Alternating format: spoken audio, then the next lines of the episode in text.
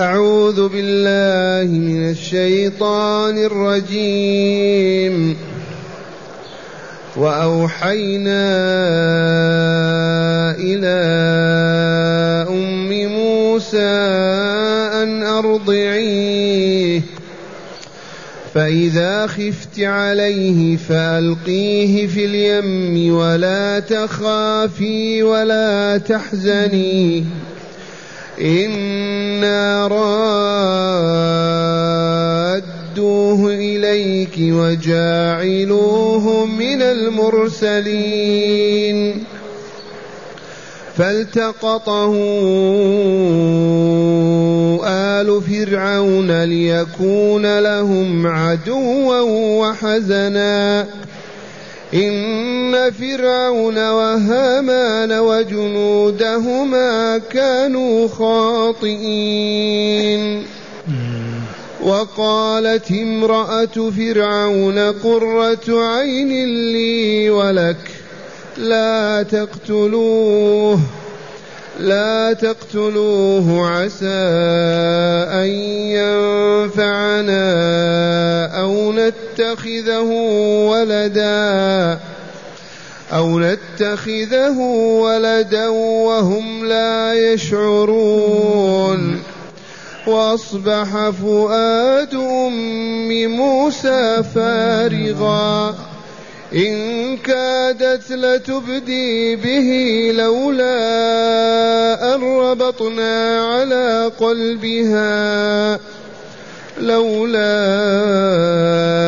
أن ربطنا على قلبها لتكون من المؤمنين. وقالت لأخته قصيه فبصرت به عن جنب وهم لا يشعرون. أحسنت. أسألكم هل هذا القصص يظفر به محمد صلى الله عليه وسلم ويحصل عليه بدون وحي إلهي؟ والله ما يمكن. هذه الأحداث تاريخية زمنية تقدمت.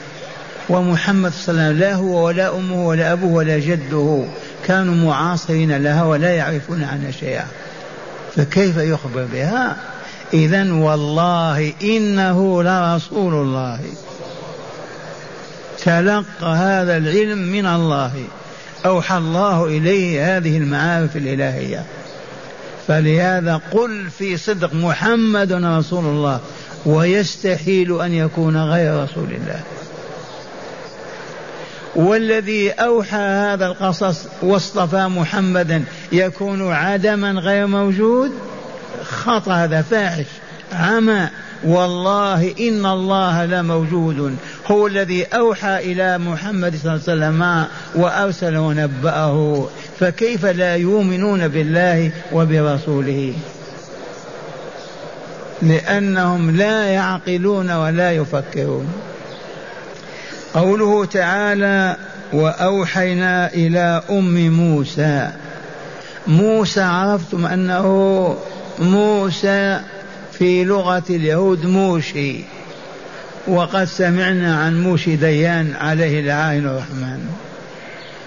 وقيل سمي موسى لأنه وجد بين الماء والشجر موشي. بين الماء والشجر. والله عز وجل سماه باسم الذي سمي به ناداه به وأرسله به. أما أمه فقل من قال من أهل التفسير أنها فلانة. وورد في رواية أنها يقال لها يقال لها يارثت يارثت. لغة لغة بني إسرائيل يارثت ولا ينفعنا هذا العلم ولا يضرنا. اسمها غير اسمها غير نافع. وأوحينا إلى أم موسى من الذي أوحى إليها؟ الله جل جلاله وعظم سلطانه. أوحى إليها بماذا؟ ما الذي أوحى إليها؟ أن ارضعيه فإذا خفت عليه فألقيه في اليم ولا تخافي ولا تحزني.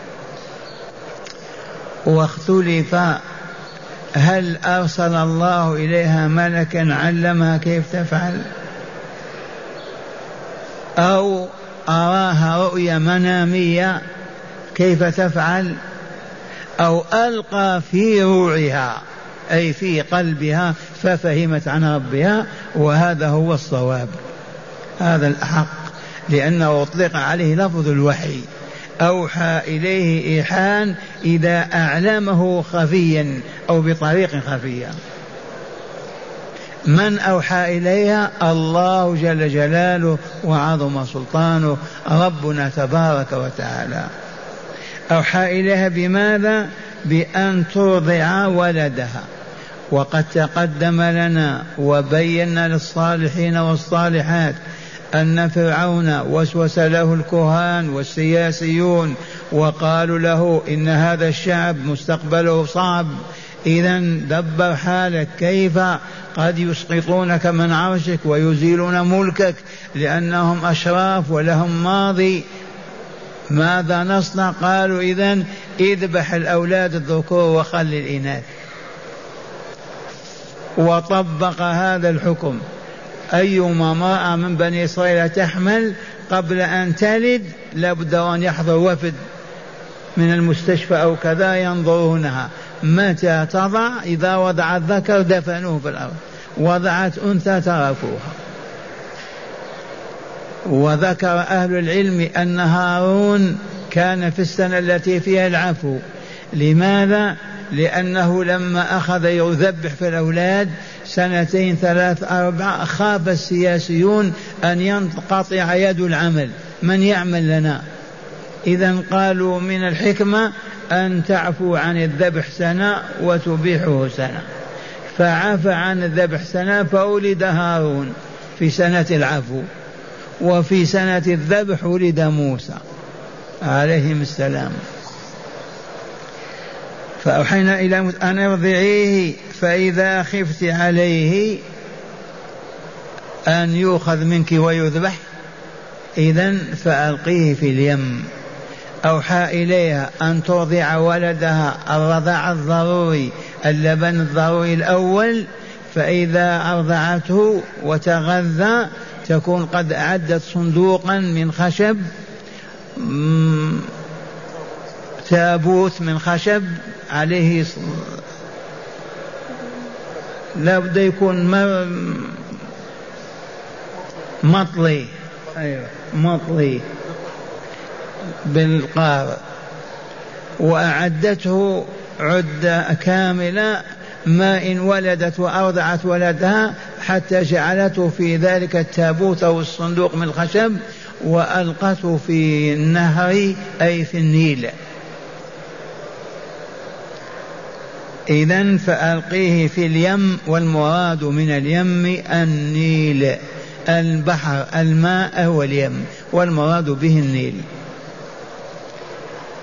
إذا ولا تخافي ولا تحزني. لا تخافي على ولدك ولا على نفسك.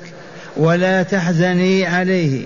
لما؟ إني رادوه إليك وجاعلوه من المرسلين. هذه الآية اشتملت على أمرين ونهيين وبشارتين. أمرين ونهيين وبشارتين. الأمران ما هما؟ أرضعيه وألقيه في اليم. والنهيان لا تخافي ولا تحزني. والبشرى والبشارتان أرادوه إليك وجاعلوه من المرسلين. ولهذا تفوق القرآن في البلاغة وأسلوبها وعجز العرب حتى عن محاكاته.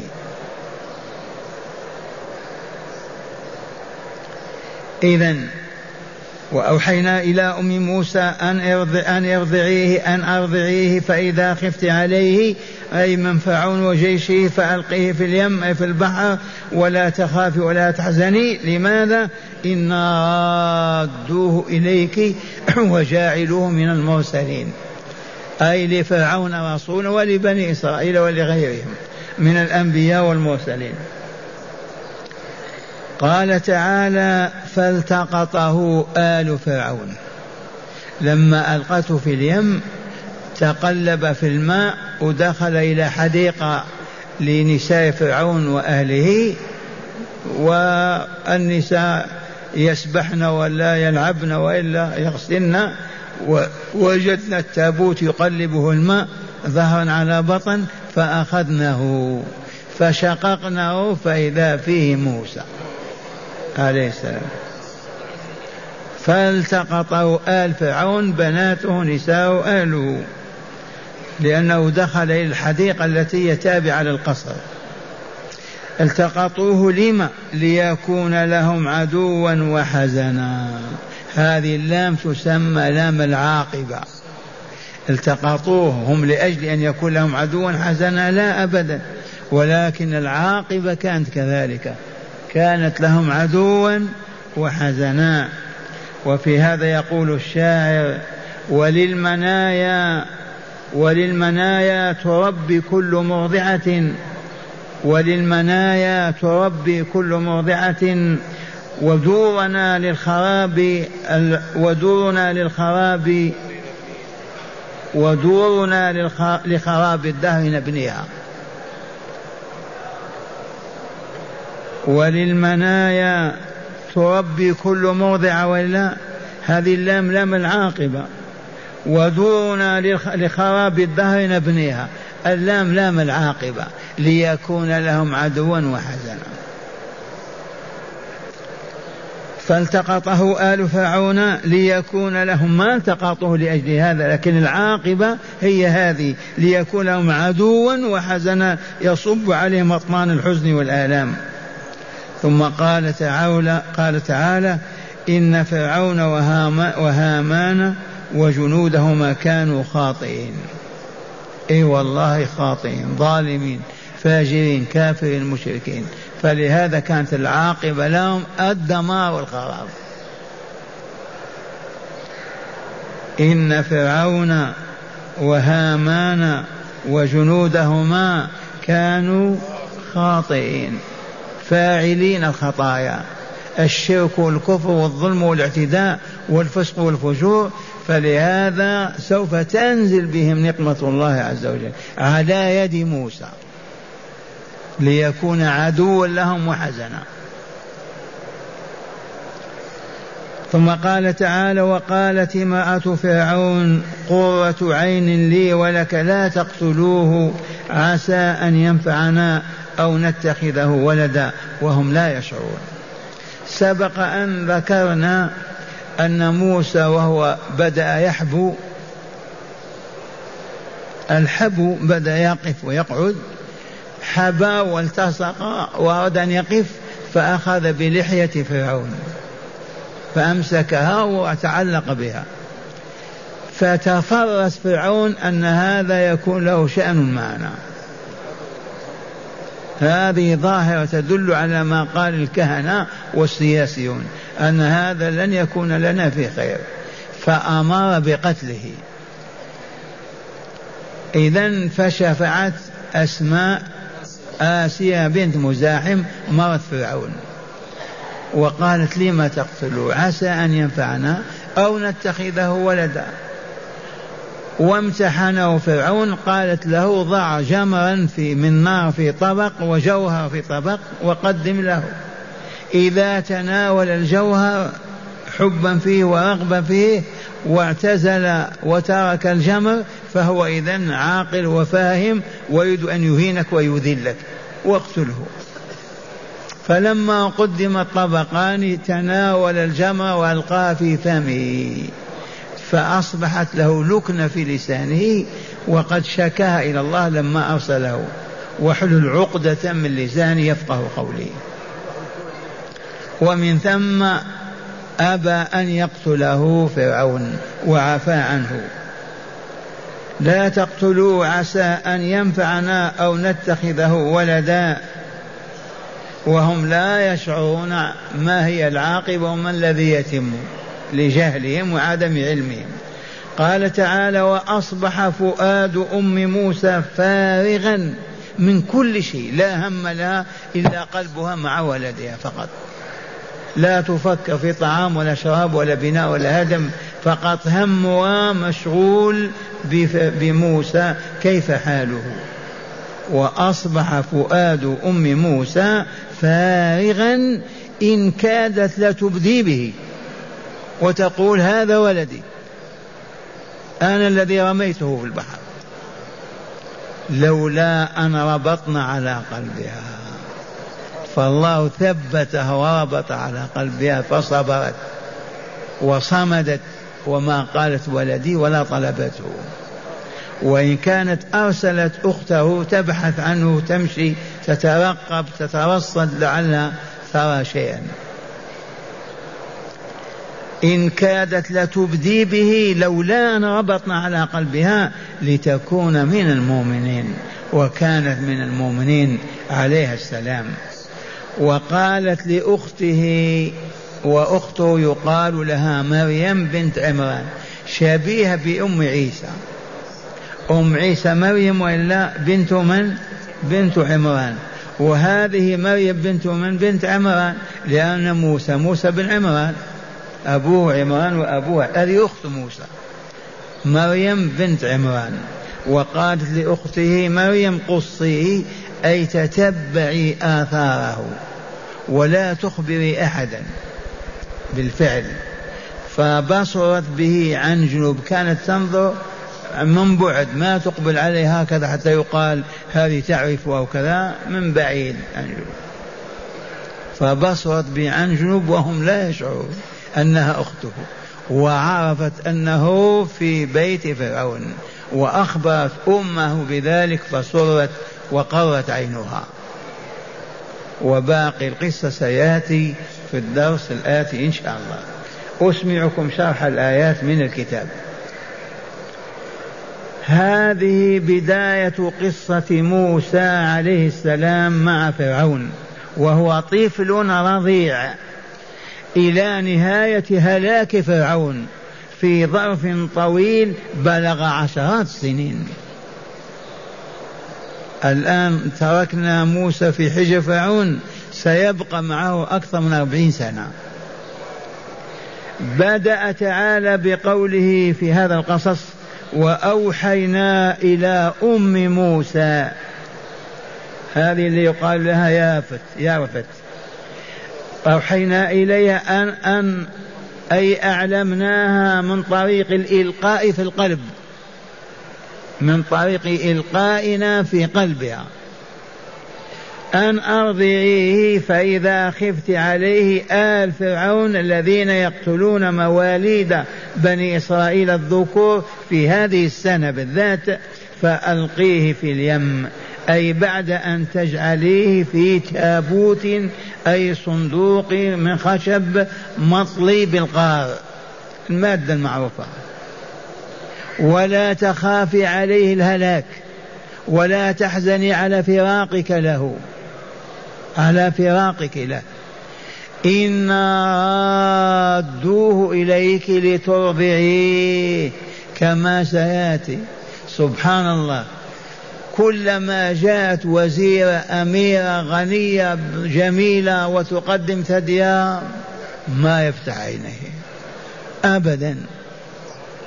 ويبكي من العطش. لأن الله هو الذي منع. فيأتون له بما جميلة حسنة كذا ذات لبن الماء يقرب منها يلوي رأسه ويصرخ. فقالت لهم أخته أنا أدلكم على امرأة ترضعه. فللحاجة قالوا هاتها. فرده الله إلى أمه. إنا رادوه إليك. إذا فالتقطه آل فرعون أي فعلت ما أمرها الله تعالى به بأن جعلته في تابوت وألقته في اليم أي النيل. فالتقطه آل فرعون حيث وجدوه لقطا فأخذوه لأنه لقطا وجدوه في الماء. ما صنعوا ولا سرقوه.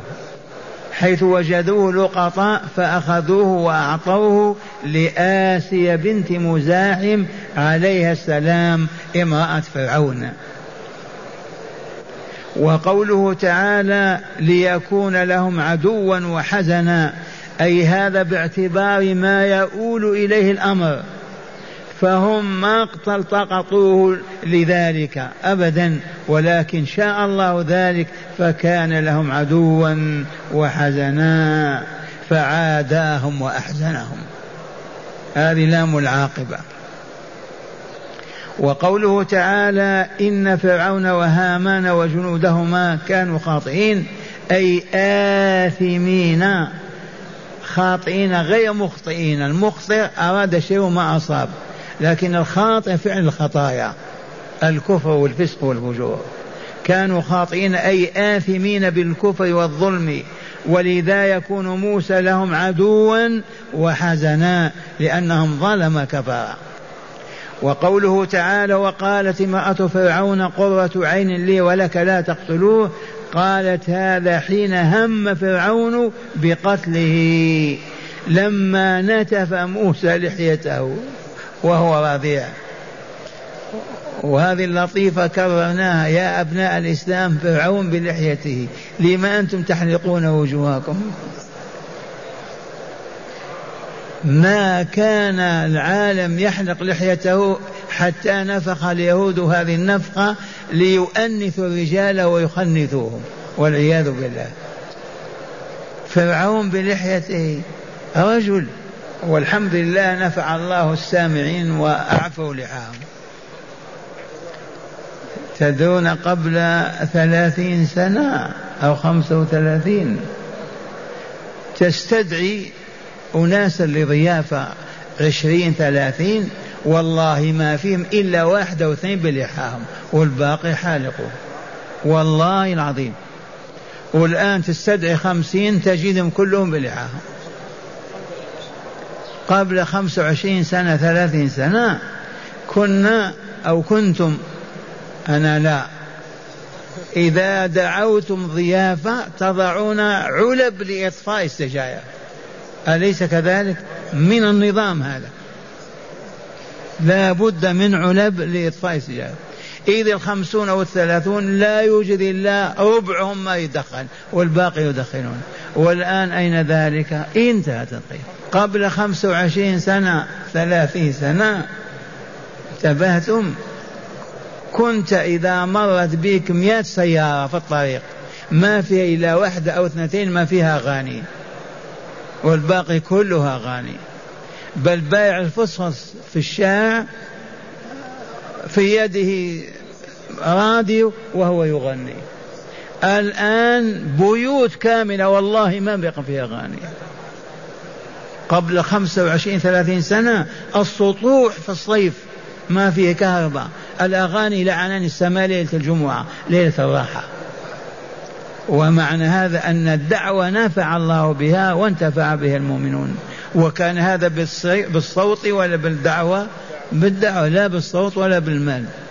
وهذه دعوة الله إلى يوم القيامة. إذا وجد من يدعو إلى الله استجاب الناس لدعوته. وقالت امرأة فرعون قرة عين, عين لي ولك. قالت هذا حين هم فرعون بقتله لما نتف موسى لحيته وهو رضيع. تعلق به فأخذ شعرات من لحيته فتشاءم فرعون. وأمر بقتله فاعتذرت آسيا له فقالت هو قرة عين لي ولك لا تقتلوه فقال فرعون قرة عين لك أما أنا فلا لما قال هذا قرة عين لي ولك قال أما أما أنا فلا وهو والله لكذلك كأننا نعيش معه. وقالت امرأة فرعون قرة عين لي ولك لا تقتلوا أي فرحنا. قالت هذا حين هم فرعون بقتله لما نتف موسى لحيته وهو رضيع. تعلق به فأخذ شعرات من لحيته فتشاءم قو فتشاءم فرعون. تشاؤم موجود إلى الآن. التفاؤل والتشاؤم. المسلمون يتفاءلون والكافرون يتشاءمون. وأمر بقتله فاعتذرت آسيا له فقالت هو قرة عين لي ولك لا تقتلوه. فقال فرعون قرة عين لك أما أنا فلا. وقولها عسى أن يق عسى أن ينفعنا في حياتنا بالخدمة ونحوها أو نتخذه ولدا وذلك بالتبني. وهذا الذي حصل فكان موسى إلى الثلاثين من عمره يعرف بابن فرعون. موسى بن فرعون. ما يقول بن عمران أبدا ما يعرفونه. موسى بن فرعون. وقوله تعالى والتبني تعرفون أن الإسلام مسحه؟ أنهاه ولا لا؟ هذا زيد بن حارثة مولى رسول صلى الله عليه وسلم تبناه رسول الله. وهبته له خديجة وكانت غنية وهو زوجها فقير أعطته الخادم زيد. ولما جاء المدينة لا يعرف إلا بزيد بن محمد. ولما أراد الله أن يبطله زوج زيدا وطلق زيد امرأته وتزوجها رسول صلى الله عليه وسلم وهي زينب. لما قضى زيد منها وطرا زوجناكها لكي لا يكون على المؤمن حاج في أزواج أدعيائهم. فانتهى التبني في الإسلام إلى اليوم.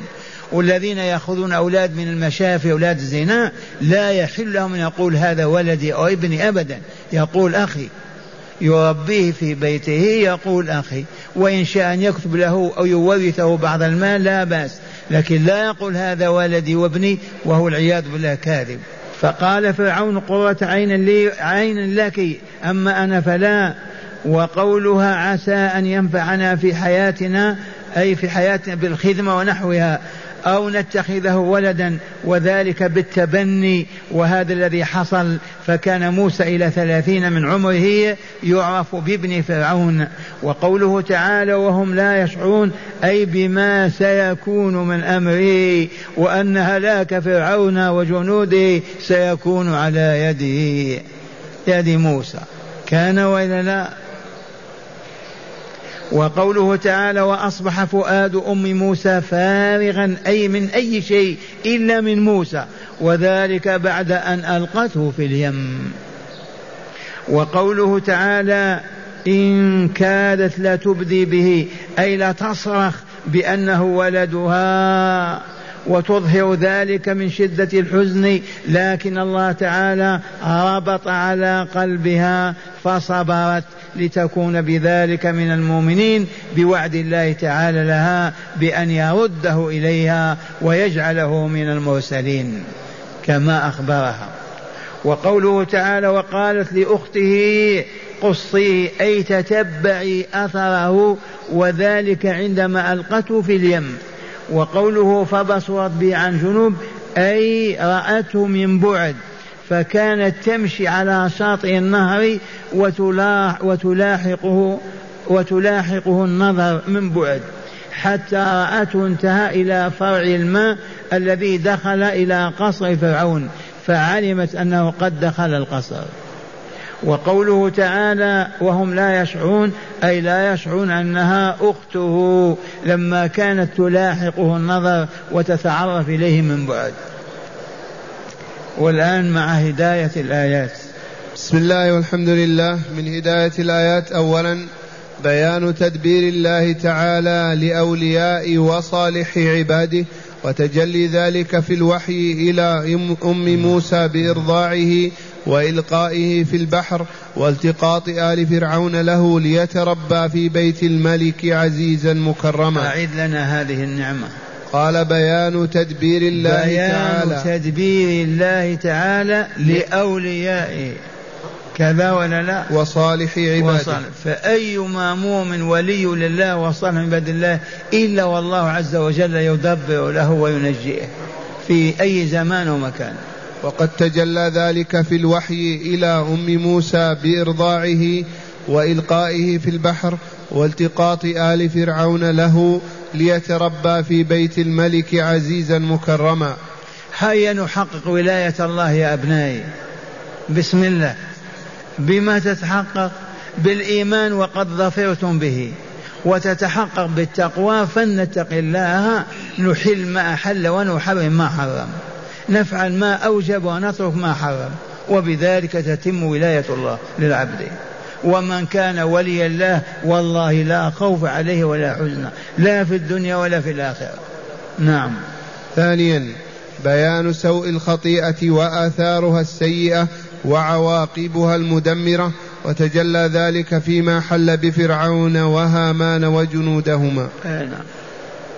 ثالثا فضيلة الرجاء تجلت في قول آسية قرة عين لي ولك. فقال فرعون أما لي فلا فكان موسى قرة عين, لآسيا ولم يكن لفرعون. وحرم ذلك فرعون لأن رجاءها أكمله الله وأتمه لها رابعا بيان عاطفة الأمومة حيث أصبح فؤاد أم فؤاد أم موسى فارغا إلا من موسى. وإلى الآن أيما امرأة تفقد ولدها كيف هي حالها؟ حتى تعثر عليه ولو ميتا. نعم. خامسا بيان عناية الله بأوليائه آه. حيث ربط على قلب أم, أم موسى فصبرت ولم تبده لهم وتقول هو ولدي ليمضي وعد الله تعالى كما أخبرها والحمد لله رب العالمين. الحمد لله رب العالمين. بارك الله فيك.